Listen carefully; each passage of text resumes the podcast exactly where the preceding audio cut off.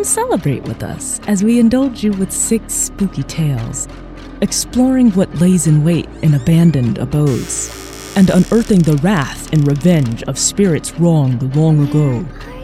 Don't be afraid to venture forth.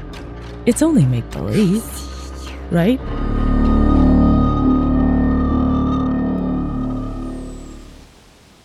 There was once a beautiful old house right on the edge of the lake, surrounded by woods.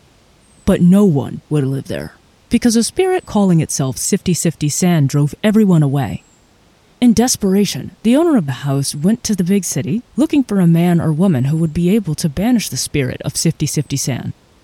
The first night in town, he came across a man named Sam, who had spent much of his life banishing ghosts. As Sam approached the house, he whistled cheerfully to himself. The prospect of a good night's sleep, a fancy house, and a big wad of money in his pocket made Sam a very happy man. Darkness came swiftly, and with it came a sinister hissing sound from the forest.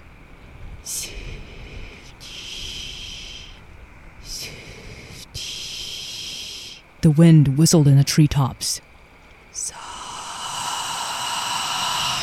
The waves lapping the shore responded. Outside, a huge gust of wind shook the house and howled down the chimney. Sam shivered and threw another log on the fire. The wind settled down a bit, and Sam could once again hear the tiny sounds of night.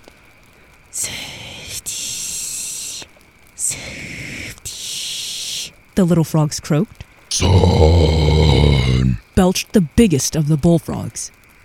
The sound of the waves grew louder. Sam heard a huge thud, thud, thud coming from the forest. Sam ran around the house, making sure all the windows and doors were locked.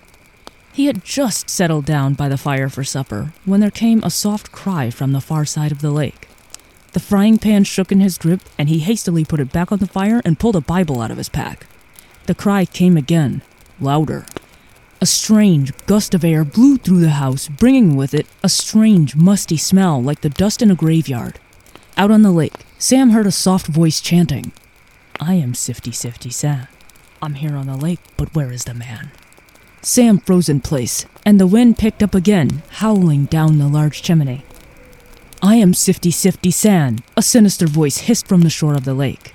I'm here on the shore, but where is the man? Sam dropped his Bible in his fright. His hands were shaking too much to grip anything, and the dusty, decaying smell coming through the window seemed to dull his thoughts and numb his body.